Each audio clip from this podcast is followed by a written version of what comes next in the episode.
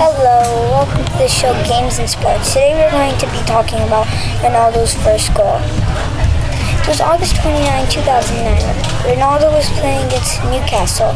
Ronaldo was only 17 years old that day, and there was only one minute on the clock. It was 1 to 0. But Javar passed to Ronaldo. He, Ronaldo kicked the ball, and it went right through the goalie, and he scored.